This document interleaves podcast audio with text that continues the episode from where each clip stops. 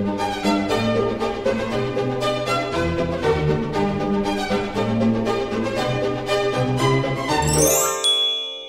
och välkomna till Kungligt. Med Jenny Alexandersson och Sara Eriksson. Och i veckans avsnitt så har vi ju som vanligt väldigt mycket att prata om. Vi fick precis innan vi satte oss och spelade in på den här uppgifter om att prins Carl Philip och prinsessan Sofia har testats positivt för covid-19. Meghan hon har berättat om ett missfall som hon upplevde i somras. Hon var då gravid med parets planerade syskon till Archie och eh, Harry och Meghan har även valt att ge bort sitt boende till Harrys kusin Georgini. Betyder det här att de aldrig mer kommer att spendera sina liv i London. Och vi pratar också om att allt fler kungligheter isoleras nu på grund av coronaviruset. Och de flesta fysiska kungliga uppdrag de är inställda och man har upptäckt flera fall av smittad personal vid hoven.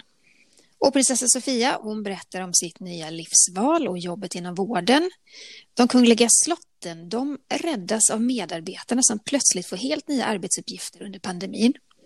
Och The Crown har blivit ifrågasatt. Det är ju ingen nyhet. Och eh, vi pratar mm. även om prinsessa Maries omtalade modeval. Och William och Kate har förlorat en kär familjevän. Ja, men ni hör ju. Det, vi har hur mycket som helst att prata om. Jag tycker vi kör igång med en gång med ja, vi, Filip vi, och Sofia. Vi gör det, för precis innan vi skulle börja spela in veckans avsnitt av Kungligt så nåddes vi av eh, ett pressmeddelande från hovet som bekräftar att prinsparet har testats positivt för covid-19. Eh, och under onsdagen den 25 november så sattes de då i karantän efter att då ha uppvisat sjukdomssymptom eh, som ska vara lättare influensaliknande symptom och mår ändå efter omständigheterna väl. Och de isolerar sig då hemma i sitt hus på Djurgården tillsammans med barnen.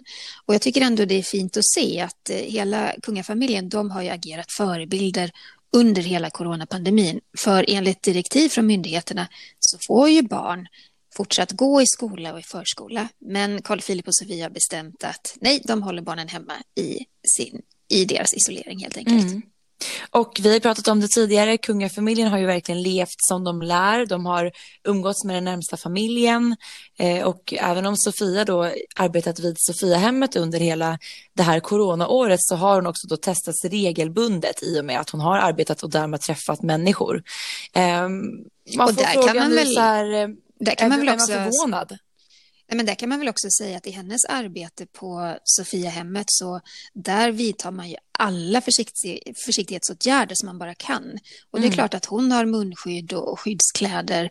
Så jag tror inte att det är någon risk att hon har spridit någon smitta till, till patienter som hon träffar. Eh, Nej. Det är klart att man får undersöka den saken, men, men som sagt på Sofiahemmet är man jättenoga med, med alla skydd och sådär. Såklart. Och nu meddelar hovet också att eh, man ska då testa hela kungafamiljen, givetvis, och se, göra en så kallad smittspårning. Eh, familjen samlades ju faktiskt i fredags vid Silvias bror Walter Sommerlats begravning. Eh, jag kan tänka mig Eh, du får rätta mig om jag har fel Jenny, att man även där givetvis var väldigt försiktiga och inte var nära varandra. Ja, det var faktiskt så att man testade alla som skulle närvara vid begravningen inför den här ceremonin och då visade alla test negativt. Och sen har man nu då alltså gjort nya test som, som är positiva och det är därför man är så jättenoga med att nu smittspåra därför att de människor som var med på den här ceremonin, de ska självklart testas. Man är ju jätte, jättenoga med detta. Så mm. det är kronprinsessparet, det är kungaparet och det är de andra gästerna. Och vi vet att det var en ganska liten skara människor som, som samlades. Så det handlar inte om en jättestor begravning. Nej, och både du och jag fick ju hoppa in och göra sändningar i och med det här beskedet och jag vet att vi båda fick frågan så här, är det förvånande att de blir smittade? Och svaret är ju ganska enkelt att det är det inte. När det kommer till den här pandemin och coronaviruset så spelar det ingen roll om man är kunglig eller ej, utan den drabbar oss alla givetvis. Ja, och det kan också vara så att alltså, hur försiktig man än är så händer det att man kan smittas ändå. Mm. Och eh, nej, jag, jag, är inte heller förvånad. Men, men det är klart att om det visar sig att de andra i kungafamiljen också bär på den här smittan, ja, då är det ju exceptionellt, för då är det nog den första kungafamiljen i världen som, som har drabbats allihopa. Vad mm. vi vet i alla fall. Precis, vad vi har fått reda på i alla fall. Eh, men vi stannar kvar lite på coronaämnet för att det drabb, har det drabbat andra kungligheter också? Ja, eh, sen tidigare så vet vi att eh, prins Charles haft eh, covid-19. Prins William har haft det också. Han höll mm. det hemligt för att inte oroa någon. Först Albert av Monaco har haft covid-19 och även prins Joakim av Belgien. Men nu är ytterligare en brittisk kunglighet drabbad och det är prinsessan Michael av Kent. Hon heter egentligen Marie Christine och hon är då hustru till drottningens kusin prins Michael. Mm, och det här paret de bor ju på Kensington Palace och eh, prinsessan har faktiskt varit sjuk i över en månad. Hon har drabbats av den där lite mer långvariga covid-19-varianten som vi har sett väldigt många exempel på. Så att hon är ju då isolerad i parets lägenhet och har varit det i tre veckor. Och eh, det hela började med att en av parets anställda testades positivt och sedan blev då prinsessan smittad. Och det här är ju allvarligt eftersom att hon är 75 år och i riskgrupp. Eh, hon har haft hög feber länge och är utmattad. Och vi har ju också sett, eh, vi har också sett exempel på dödsfall i kungliga familjer. I mars så avled prinsessan Maria Teresa av Bourbon-Parma och hon är kusin till Spaniens kung Felipe. Och eh, i maj så dog hennes kusin, eh, prinsessan Diana av Bourbon-Parma och hon hade ju också då covid-19. Mm.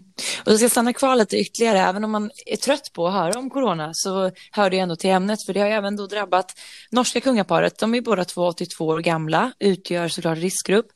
Eh, Kung Harald av Norge opererades ju dessutom tidigare i höstas och fick en ny hjärtklaff, så han har varit lite svag under hösten.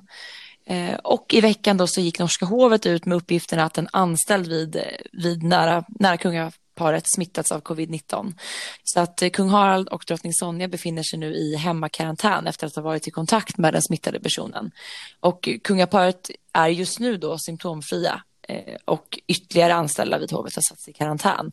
Så vi håller tummarna för att de, även de klarar sig undan det här viruset. Ja, men det får vi verkligen hoppas. Och en liknande sak har hänt i spanska kungahuset. För kung Filippe han befinner sig just nu i en tio dagar lång karantän. Han har också varit i kontakt med en konstaterat smittad person. Men drottning Letizia, hans fru, och döttrarna Leonor och Sofia, de är inte i karantän. Men även om vi blickar eh, lite söderut, eh, fast inte så långt bort från Spanien, då har vi danska kungahuset. Och eh, de berättade faktiskt nyss att på grund av corona så kommer julen att se annorlunda ut för dem. Drottning Margrethe hon kommer då fira jul med prins Joakim och hans familj. Och de kommer ju hem ifrån Paris där de bor. Eh, han jobbar ju som försvarsattaché på ambassaden där.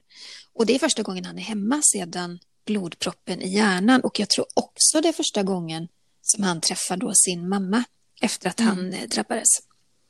Ja, det blir en annorlunda jul för oss alla och eh, Fredrik och Mary kommer då att spendera julen på sitt slott, Amalienborgs slott i Köpenhamn. Och det är väl helt enkelt för att man nu inte kan umgås med så många som man önskar. Mm. Vi lämnar corona för nu, även om det är ständigt aktuellt och drabbar oss alla och eh, tar oss till eh, veckans Harry och Meghan.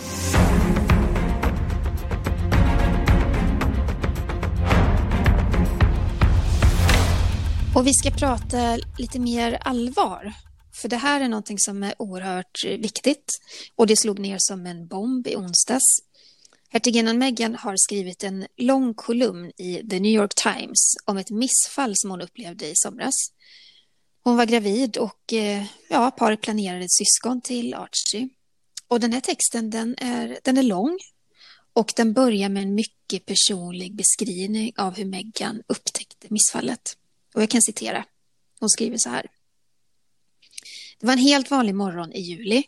Gjorde frukost, matade hundarna, tog vitaminer, hittade den borttappade strumpan, tog upp den röda kritan som rullat under bordet, fäste upp håret i en hästsvans innan jag plockade upp min son från hans vagga. Efter att ha bytt hans blöja så kände jag en skarp kramp i magen. Jag sjönk ner på golvet med min son i mina armar, nynnade på en vaggvisa för att hålla oss båda lugna. En glad melodi i kontrast till min känsla av att något var fel. Slutcitat. Mm. Och sen så fortsätter hon ju då i den här texten att beskriva hur hon ligger i en sjukhussäng och håller hårt i Harrys hand och att hon kysser den och att den blir våt av deras båda tårar. Det här är ju otroligt personligt, man kommer dem otroligt nära och hon delar med sig av saker som vi aldrig tidigare har sett en kunglighet göra. Mm. Och sen hoppar hon vidare i texten och hon pratar om parets resa i Afrika. Och där var det en journalist som ställde en fråga, en ganska enkel fråga, men hur mår du? Och då svarade hon att, eh, att hon var glad över den frågan, för att det var inte så många som ställde den frågan till henne. Och det är också intressant för att vi har ju pratat om det tidigare också, att hon fick ju jättemycket kritik för att hon sa på det viset och ledde in samtalet på sig själv. För det var ju så många som tyckte att men det, det ska hon inte göra, det är fel av henne. Hon ska inte sätta fokus på sig själv när hon reser runt på en officiell resa på en kontinent som är så drabbad av svält och konflikter och problem. Men nu vet vi ju varför hon mm. kunde svara så, vara så personlig, för att hon hade ju då förlorat ett barn. Och just det där att, att ställa frågan hur mår du och verkligen lyssna, inte bara det är så vanligt att vi säger så här, det är bra och sen inget mer. Och, mm. och personen som har ställt frågan är nöjda med svaret. Men det är någonting som Harry allt som oftast, så fort han får tillfälle så tar han ju verkligen upp det där. Att vi ska våga fråga så här, men hur mår du egentligen? Hur står det till med dig? Just för att han själv har lidit mycket av psykisk ohälsa och mått dåligt i perioder. Likaså Meghan nu, att man, de, de brinner verkligen för det här att påminna folk om att inte bara vara nöjda med ett okej svar, utan våga stå på och våga hjälpa andra. Mm. Och hon fortsätter sen i sin text med att beskriva hur corona och isoleringen påverkar oss. Men att det här mänskliga lidandet det finns ju även utanför corona. Och hon tar upp rasism. Hon tar upp hur brutalt polisen behandlar svarta människor. Och också det här att vi idag aldrig är enade i vad som är fakta och sanning. Att det finns otroligt mycket folk som inte längre litar på vetenskap eller på hårda fakta. Och hon tar upp ett exempel också att hon målar upp en bild av att hon sitter i en taxi i New York. Hon är tonåring och hon är ny i stan. Och så ser hon en förtvivlad kvinna gråta på trottoaren och så vill hon att chauffören ska stanna. Men han viftar bort det och så säger han att Nej, men så här är det i New York och det är alltid någon annan som stannar och frågar om kvinnan är okej. Okay. Men att det här sitter kvar i Meghan och att hon verkligen ångrar att hon inte stannade. Mm. Och hon återgår ju sedan igen i texten till sitt missfall och beskriver den här enorma sorgen som kvinnor och män känner över ett förlorat barn. Och hennes egentligen så slutkläm är i texten då att man alltid ska fråga om någon är okej och verkligen lyssna på svaret för att det mm. då gör sorgen lättare. Um, men varför tror du att Meghan, vad är det hon vill säga och varför väljer hon att göra det här just nu? Jag tror att kontentan av hela texten handlar just om det här att vi måste bli mer medmänskliga. Att vi måste se varandra, lyssna på varandra, ställa frågan och verkligen lyssna på svaret, hur man mår. Eh, jag tror också att hon vill verkligen, verkligen lyfta det här med missfall. För att det är något som drabbar många kvinnor och det är enormt mycket lidande och mycket problem kring ett missfall. Och jag känner många eh, kompisar som har fått missfall men det är inte jättemånga som, som pratar öppet om det. Nej. Så jag tycker det är helt fantastiskt att hon gör detta. Eh, jag blir djupt imponerad, dels över hennes text. Jag blir imponerad över att hon tar tag i svåra ämnen. Och hon gör det på ett väldigt bra sätt faktiskt. Men här så använder ju hon faktiskt sitt, sitt kungliga ljus eller sitt ljus hon har på sig till att belysa någonting väldigt viktigt. För precis som hon också nämner i texten att om vi inte börjar prata om de här problemen så kommer det aldrig bli lättare heller. Och det gör just att kvinnor ofta känner den här skammen och inte vågar berätta om det. Så jag tycker också det är helt fantastiskt att, att hon väljer att göra det och att hon vågar vara så himla personlig som hon är i den här texten. Ja, men att det ens ska finnas skam i, i samband med missfall, det är ju jätte, jättemärkligt. Det är på samma sätt som att det, det liksom ska finnas skam när man pratar om menstruation och sådana grejer. Mm. Om så här, hälften av jordens befolkning drabbas av detta hela tiden. Mm. Eh, och då är det ju bra att en person som Meghan faktiskt vågar vara öppen och vara en förebild så att fler kan göra det också. Fler vågar vara öppna. Det är superviktigt. Men man undrar ju också så här mer utifrån om man då vågar liksom helikopterperspektivet så här. Varför nu i tiden? Att det är just nu hon väljer att göra det här. Um, vi har pratat om det tidigare, Harry och Meghan backar ju från det kungliga livet. De banar ny väg för vad de ska, ska göra med sina liv helt enkelt. De har signat en monsterdeal med Netflix. Meghan har varit väldigt politiskt aktiv och så vidare liksom, tror vi att det är någonting mer vi kommer se? Hon brinner ju verkligen för stora frågor. Ja, det gör hon. Och jag tror att hon verkligen försöker hitta sitt fack där hon ska placera in sitt eh, engagemang och, och sitt arbete. Och hon har ju alltid varit intresserad av kvinnofrågor och eh, tagit upp kvinnofrågor även innan hon träffade prins Harry. Så det tror jag är en viktig del av det. Ehm, sen, eh, där måste jag verkligen bolla med dig Sara, för att det är också så att hon är inblandad i en rättsprocess med Associated Newspaper. Och eh, det är ju en rättegång som har skjutits upp till nästa år. Men det har varit väldigt många förberedande möten, väldigt många juridiska dokument som blivit offentliga. Och det vet ju vi att rätten har bestämt att Meghan ska lämna in flera månaders mobilkommunikation till mm. rätten. Och en tanke som slår mig, min så misstänksamma reportertanke ja. som alltid finns där, eh, är också det behöver inte vara så. Men det kan vara så att hon har haft någon slags konversation, samtal eller skickat sms till vänner eller till Harry och pratat om det här missfallet och kan vara rädd att det blir offentligt. Och då är det här ett jättefint sätt att ta udden av det och göra någonting jättepositivt av det. Jag tror absolut att du, du är inne helt på rätt tanke där och spår för att hade inte Meghan själv gått ut med det här så kan det ju faktiskt ha varit så att det skulle ha offentliggjorts på något sätt i dokumenten som ska redovisas och så vidare. Och på så sätt nu får ju hon ändå äga sin egen historia genom mm. att berätta den på det här sättet. Um, som du säger, det, hon får ju dela med sig av en hel del privat information nu i samband med den här rättegången, vilket hon också är medveten om. Men den här typen av information är någonting man gärna vill hålla själv i Eh, och inte mm. låta någon annan berätta den historien. Så att eh, det här kanske är någonting som kommer bli allt mer självklart framöver varför hon valde att berätta det just nu. Mm. Eh, oavsett vad så tycker jag att det är otroligt bra och viktigt att hon valde att ta upp det och på det här sättet, på ett så personligt och avskalat sätt.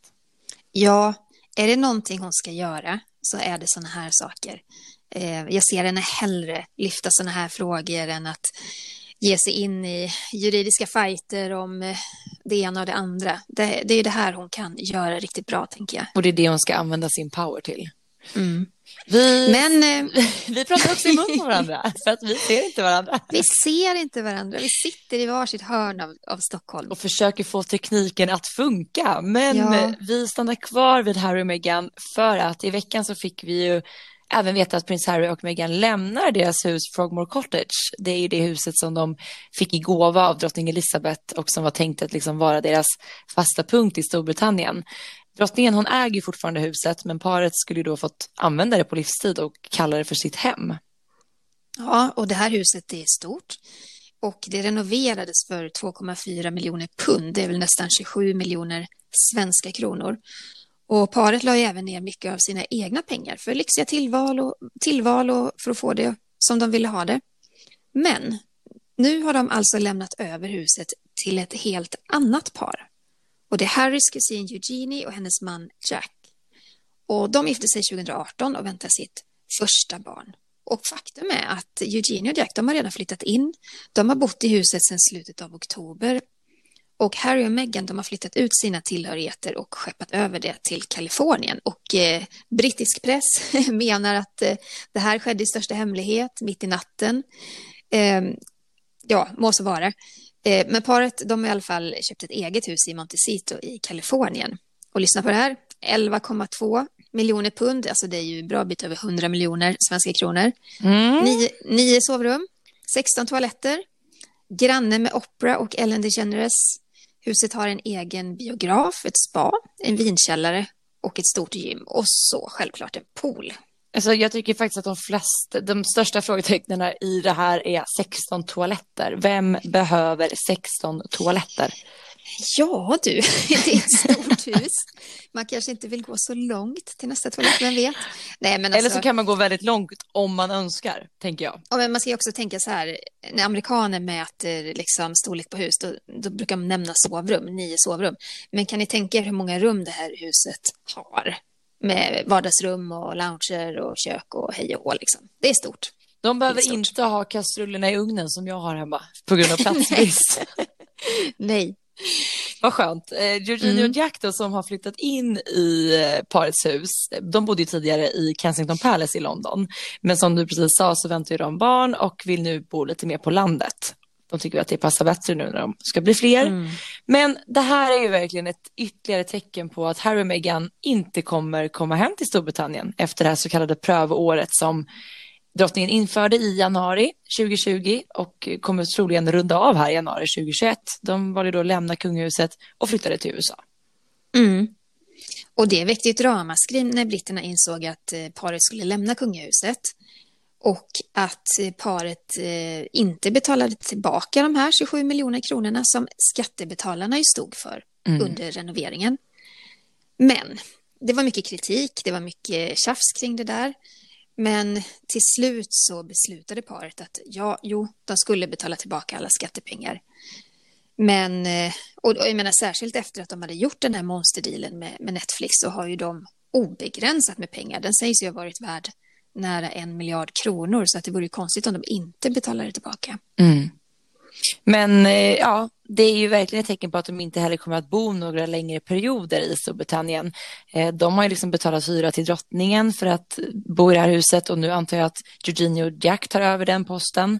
Eh, och en talesperson för paret bekräftar den här överenskommelsen och att paret nu kommer att använda Fogmo Cottage som sin bas när de är i Storbritannien, alltså när Harry och Meghan, om de nu skulle komma tillbaka, så kommer de kunna bo i Frogmore Cottage ihop med mm. Harrys kusin, även om de kommer bo där permanent. Mm. Så är det ju. Eh, vi stannar kvar i Storbritannien. Eh, William och Kates hund har dött. Mm. De hade ju en liten cocker spaniel som heter Lupo. Och den hunden så fick de i gåva av Kates mamma och pappa 2011. Och det är en valp som kommer från föräldrarnas hund Ella. Och eh, Lupo har ju varit en central del av familjen i så många år. Och vi har ju sett honom på många officiella bilder och det är lite gulligt där för att Lupo påstås även vara den som valde namn till George. För William och Kate de hade skrivit eh, ner massor med namn som de gillade på små kort och så spred de ut det på golvet. Och då ska hunden sen då ha valt det där kortet där det stod George. Det där är ju en väldigt gullig historia. Jag gillar verkligen den. Ja, sen om den, jag kan ju inte svära på att den är sann, men brittisk press uppger att det var så här det gick till. En bra story i alla fall. Mm. Och Lupo, han blev ju även en av huvudpersonerna i en serie med barnböcker skrivna av Abby King, The Adventure of a Royal Dog. Så att han har ju haft lite kunglig glans en... även den här hunden. Ja, men en kändishund. En kändishund, ja. Och Kate och William, de publicerade ju en bild på sin älskade Lupo och skrev så här. Förra helgen somnade vår älskade hund Lupo in. Han har varit oerhört älskad av familjen de senaste tio år, nio åren och vi kommer sakna honom väldigt mycket från William och Kate. Och jag är själv uppvuxen i en familj där vi alltid haft hundar och att förlora en hund är verkligen en sorg. Det är verkligen att förlora en familjemedlem. Så jag mm. förstår om de är väldigt ledsna och hundar är ju otroligt populärt bland kungligheter. Eh, kronprinsessfamiljen skaffade nyligen en ja, något som blev också omdiskuterat val då de valde att skaffa en blandrashund. Eh, men nu fick vi se fina bilder från i våras när Rio, som han heter, anlände till Haga slott. Och det är ju en Cavapoo-hund som är en mix mellan pudel och Cavalier King Charles Spaniel. Och just valet av eh, hund eh, väckte en del kritik. Eh, och mycket handlar ju om att de då inte valde en rashund och att de valde att inte följa Svenska Kennelklubbens riktlinjer. Mm. Eh, och även prinsessa Madeleine skaffade en hund, en blandras som heter Teddy. Ja, Men jag som inte har hittat detta, Sara, alltså vad, vad är det för fel med att skaffa en blandrashund? Ja, nu vill jag bara förtydliga att jag är ingen hundexpert, men eh, jag tror att det, så här, det finns alltid två läger. Svenska Kennelklubben tror jag står väldigt mycket för det här med renrasiga hundar, att, att man är rädd att liksom, raser ska avlas bort eller avlas sönder. Eh, Medan blandrasteamet mer står för tvärtom, att man tycker att den här grundrasen, eller vad man ska kalla det, har avlats sönder så att det är därför det är bra att blanda upp raser.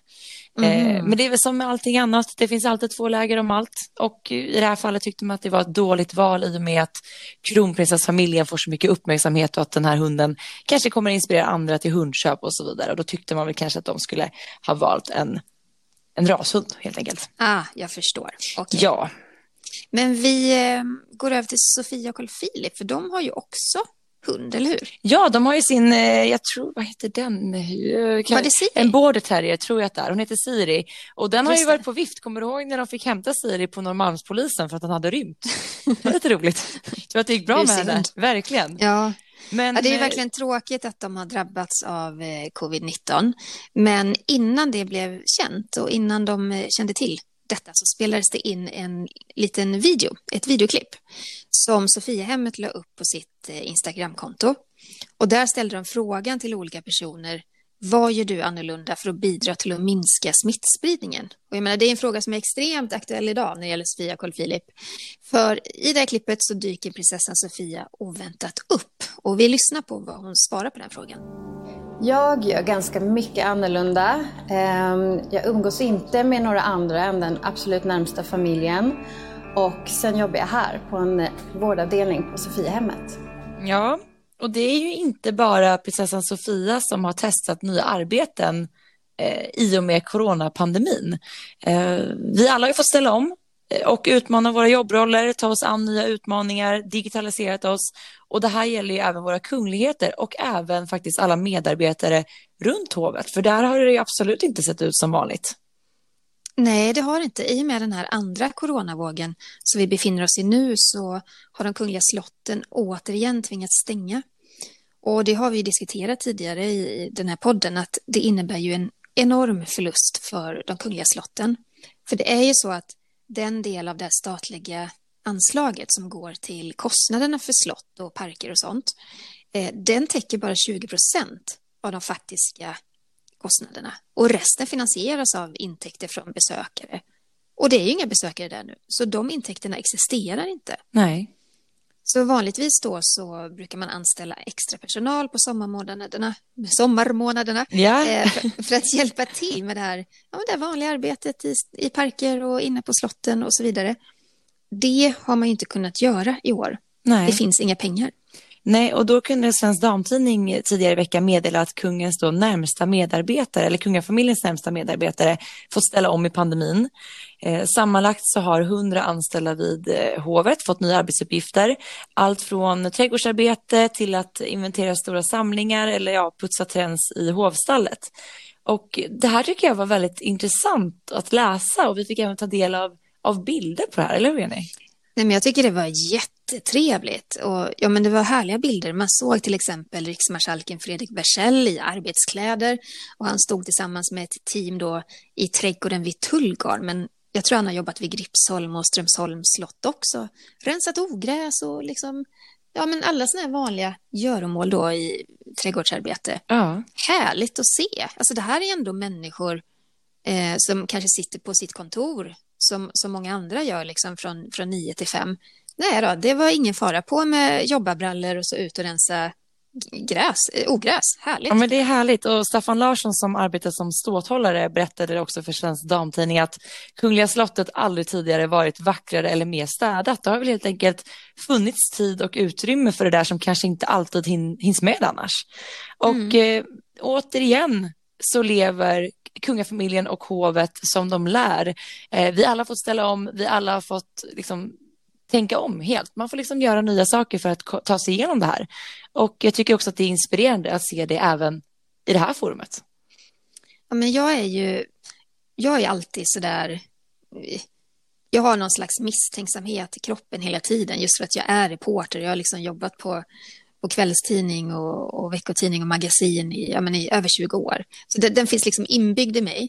Men faktum är liksom i, i ett sånt här ämne så kan jag inte se någonting annat än bara otroligt mycket positiv energi. Det är ju ändå så att ja, men hovets medarbetare har räddat de kungliga slotten. Jag tycker det är helt fantastiskt. Och sen också att de vågar stå för det och prata om det. Margareta Thorgren, hon var ju museiguide på Gripsholms slott till exempel. Det är så skönt. Det, det är liksom ingen prestige. Hon ställer sig där i så här guideuniform och, och liksom vallar turister, de få som kanske då besökte Gripsholms slott. Men jag vill ha, jag vill ha en trumpetfanfar här.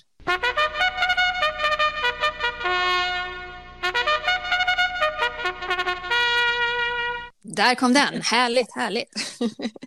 Ja, vi ska återigen faktiskt prata om The Crown, för den här The Crown-febern tycks inte lägga sig. I förra veckans avsnitt av Kungligt så grottade vi ner oss rejält i och med säsongspremiären. Så att om du vill höra ännu mer om The Crown och har missat förra veckans avsnitt så spana in eh, det avsnittet. Det heter Hemliga dokumenten som avslöjar sanningen om Meghan. Men, eller hur är ni, vi bör ändå prata lite, lite mer om The Crown även den här veckan. Ja, alla tidigare säsonger har blivit ifrågasatta, kritiserade, men nu i säsong fyra så haglar det verkligen in tyckande och tänkande. Och man får inte glömma bort att The Crown, det är dramatiserat. Det är ett drama, det är inte en dokumentär. Men Netflix har fått så många frågor kring vad som faktiskt är sant och inte sant att de valde att hålla en frågestund via The Crowns officiella Instagramkonto just för att reda ut vad som är taget ur verkligheten och vad som är påhittat. How many times can this family make the same mistake? I am the sun paying the consequences each time. Of nothing in particular. All I want is to be loved. It's all any of us want from you. What does one have to do to get some kindness in this family? In time, she will give up her fight and bend, as they all do. And if she doesn't bend, what then? She will break. Ja, jag tycker det är väldigt uppenbart nu att ju närmare nutid vi kommer, desto hårdare blir också kritiken gentemot Netflix och deras dramatisering av verkliga personers liv och livsval. Ehm, det beror väl helt enkelt på att vi kommer närmare nutid och framför allt Dianas intåg, eller hur? Vad tror du? Ja, det tror jag absolut du har rätt i. Det är ju lite konstigt att skapa en dramaserie av en nu levande familj. Ehm, det är inte lätt för Netflix såklart och de var ju beredda på kritik. Men eh, att Diana och prins Charles kärleksrelation eller kanske brist på kärlek i sin relation och otroheten eh, och att, att Camilla gör sitt intåg i serien. Herregud vad det väcker reaktioner. Otroligt mm. mycket starka reaktioner. Verkligen, och prins Charles vänner gick faktiskt ut under förra veckan med att liksom just uttrycka det här att man inte riktigt gillar att Netflix liksom tjänar pengar på att dramatisera eh, tragiska händelser ur kungafamiljens historia. Eh, och jag kan också tycka att i och med att Dianas tragiska livsöde, den respekten man känner gentemot henne, just att hon inte kan försvara det man dramatiserar i serien. Och det, det är inte ju, konstigt. Liksom, det kan, det ju, det kan ju inte resten av kungafamiljen heller egentligen. För att de, eh, av tradition så höjer de sig över det här. De, de kommenterar aldrig eh, sådana här uppgifter och speciellt inte en, en dramaserie som ju de betraktar som på låtsas såklart. För skulle de börja kommentera The Crown, då ger det legitimitet till serien, det håsar upp serien som kanske får ännu mer tittare och det vill ju ja. inte kungafamiljen eller drottning Elisabeth bidra till, så att de sitter ju lite i en rävsax också. Ja, för skulle de börja på kommentera The Crown, då blir det också som att erkänna serien. Så länge de inte gör det så är det just bara drama. Mm. Eh, men vi lär ju återkomma till The Crown igen, för det är ju så att de ska spela in en säsong fem och då snackar vi liksom 90-tal fram till säkert nutid. Eh, så Frågan är om de kan spännande. göra det. Alltså jag har svårt att se att de skulle kunna spela in avsnitt som handlar om William och Kate och Meghan och Harry, för det är så oerhört känsligt. Och tänk då på den här rättsprocessen som, alltså ja. Harry och Meghan, de, de är på, det är en tickande bomb. De stämmer ju tidningar överallt. Mm. Det är klart att nu är de ändå anställda av Netflix. Det är så konstigt. Alltså, det går ju inte att ta in. Nej. Alltså, de får betalt, de har gjort en monsterdeal med Netflix. Ett företag då, ett multinationellt bolag som skapar fiktion kring kungafamiljen som de är en del av. Helt otroligt. Men utifrån ett Netflix-perspektiv så är ju för sig början av 90-talet kanske det mest gottigaste för dem att dramatisera just för att det var ju då det verkligen började knaka ordentligt. Eh, separerade men var fortfarande gifta och så vidare. Drottningen fick sätta ner foten 96. Tänk dig liksom vad de skulle vilja dramatisera det här. Men frågan är om de kommer kunna göra det. Fortsättning följer. Mm. Eller hur? Vi kommer följa det och vi kommer nu hoppa in på era lyssnafrågor och det är jätteroligt att ni ställer frågor till oss. Fortsätt göra det. Mejla till kungligt aftonbladet.se så tar vi upp era frågor här. Det är superhärligt när ni hör över till oss. Och vi ska börja med en fråga här från Lotta. Hon skriver så här. Hej och tusen tack för en fantastisk podd för oss royalistas. Tack själv Lotta, säger vi. Eh, här kommer en kontroversiell fråga. Jag träffade en god vän som arbetar som injektionssjuksköterska på en skönhetssalong och vi kom att tala om de kungliga damerna och om hur vanligt det är med ingrepp i den kungliga världen. Hon var övertygad om att vissa av de kungliga damernas piffningar och anade ingrepp i ett par andra. Jag lägger ingen som helst värdering i detta. Alla gör som de vill, kunglig eller ej. Och jag kan förstå att man vill se ut som sitt bästa, särskilt om man är som kunglig dam alltid blir bedömd och sitt utseende om man ser sig själv på tv och foto. Vad tror ni och vad vet ni? Oj, det här var ju en eh, knivig fråga måste jag säga, men jag vet också att den är, alltså den här ställs till oss mest hela tiden. Eh, mm. och eh, det här, alltså, jag tycker det är svårt att se på någon om någon har gjort någonting eller inte. Men jag kanske är blind för det. Jag kan ju se om det är någon som har gjort något otroligt eh, massivt ingrepp. Det, det, kan ju alla göra. Mm. Men eh, i det här fallet så tror jag att om det skulle vara så att en kunglighet går till en klinik eller piffar till någonting eller sprutar in någonting så kommer vi aldrig få reda på det. Eh, och det är ju för att kliniken är jättemån om alla sina kunder, kunglig eller ej. Det råder patientsekretess om det är liksom via sjukvården. Eller det, det gör det eh, säkerligen liksom på, på alla typer av kliniker. Vi kommer aldrig få veta. Och jag kan väl också känna att en sån där grej, det måste nog kunna få vara privat ändå. Det är ju känsligt kanske, om man som kunglighet och har sitt ansikte i tv och tidningar dag ut och dag in eh, förändrar någonting eller gör någonting eh, det måste nog ändå kunna få vara en gräns där för privatlivet, tänker jag. Ja, men jag är också väldigt liberal i den frågan. Alltså, för det är upp till var och en vad man vill göra och så måste det också få vara för kungligheterna.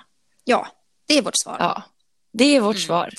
Eh, nästa fråga. Elin undrar följande.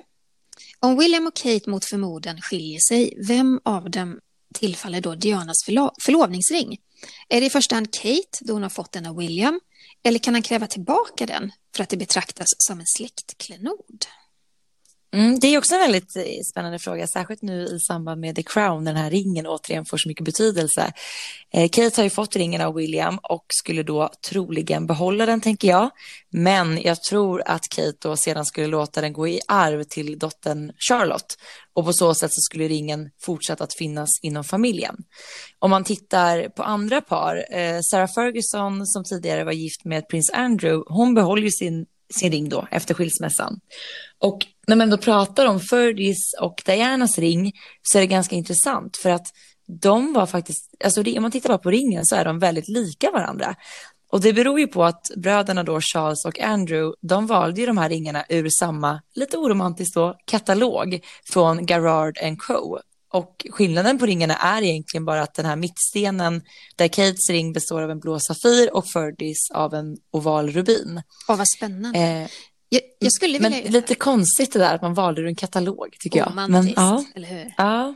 Men mm. jag skulle göra ett, bara så här, klargöra en grej där, för att hon, hon, hon frågar ju också då liksom, kommer den försvinna ur kungafamiljen? Och ja, mm. det gör den ju faktiskt, därför att ja. även om Kate, om de skiljer sig, Kate behåller ringen, och även om hon låter den ärvas vidare av dottern Charlotte, så kommer ju Charlotte någon dag gifta sig och få mm. barn och så vidare. Så att den här ringen, ja, den lämnar kungafamiljen ifall William och Kate gifter sig och Kate behåller ringen.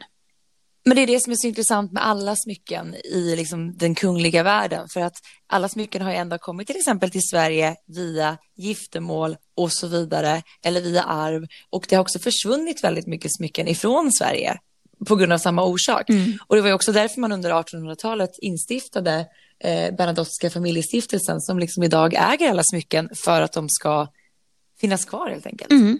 Väldigt bra initiativ. Väldigt bra initiativ. Ja. Man kan prata hur mycket som helst om smycken, så nu ska vi lämna det för nu. Ja. vi har en fråga från Monica som skriver så här. Hejsan, har just tittat på sista delen av The Crown säsong 4. Måste säga att denna säsong var nog den som väckte mest känslor av alla säsonger antagligen på grund av Dianas intåg i kungahuset och också då man fick en inblick i hennes lidande. En sak jag inte visste var att hon faktiskt dansade för prins Charles på Operan på hans födelsedag. Stämmer det här? Tack för en mycket bra och informativ podd. Tack så mycket Monica. Tack själv Monica. Jo, men det är sant. Det har hänt. Eh, Diana dansade till Uptown Girl, precis som i scenen i The Crown. Och det sägs att hon även spelade piano. Och hon överraskade Charles på Royal Opera House i december 1985. Och på plats så fanns det väldigt många inbjudna VIP-gäster och stor publik. Och eh, hon dansade tillsammans med dansaren Wayne Sleep. Men det som är lite oklart är att Charles han fyller år den 14 november och Dianas framträdande det skedde i december. Så det är lite, lite oklart kring om det verkligen var en födelsedagspresent eller om det var eh, något annat hon uppmärksammade. Men bara det faktum att Diana gjorde det här säger så mycket om henne, att hon alltid gjorde det som som hon kände för.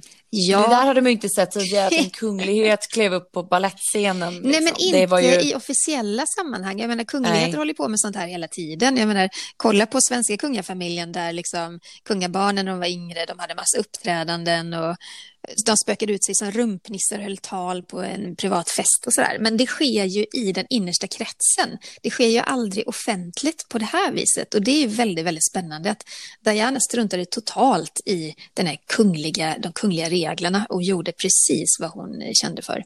Och det tycker jag är lite uppfriskande ändå. Ja, men jag gillar också det. Det är också mycket därför man älskar Diana och att hon fortfarande lever kvar så gott med oss. Ja, sen kan vi också lägga till att förr i tiden i historien så har det funnits jättemycket kungligheter som har uppträtt på scen och, och varit väldigt kulturella och sådär. Men i modern tid så har det här varit lite av ett big no-no, särskilt i brittiska kungafamiljen.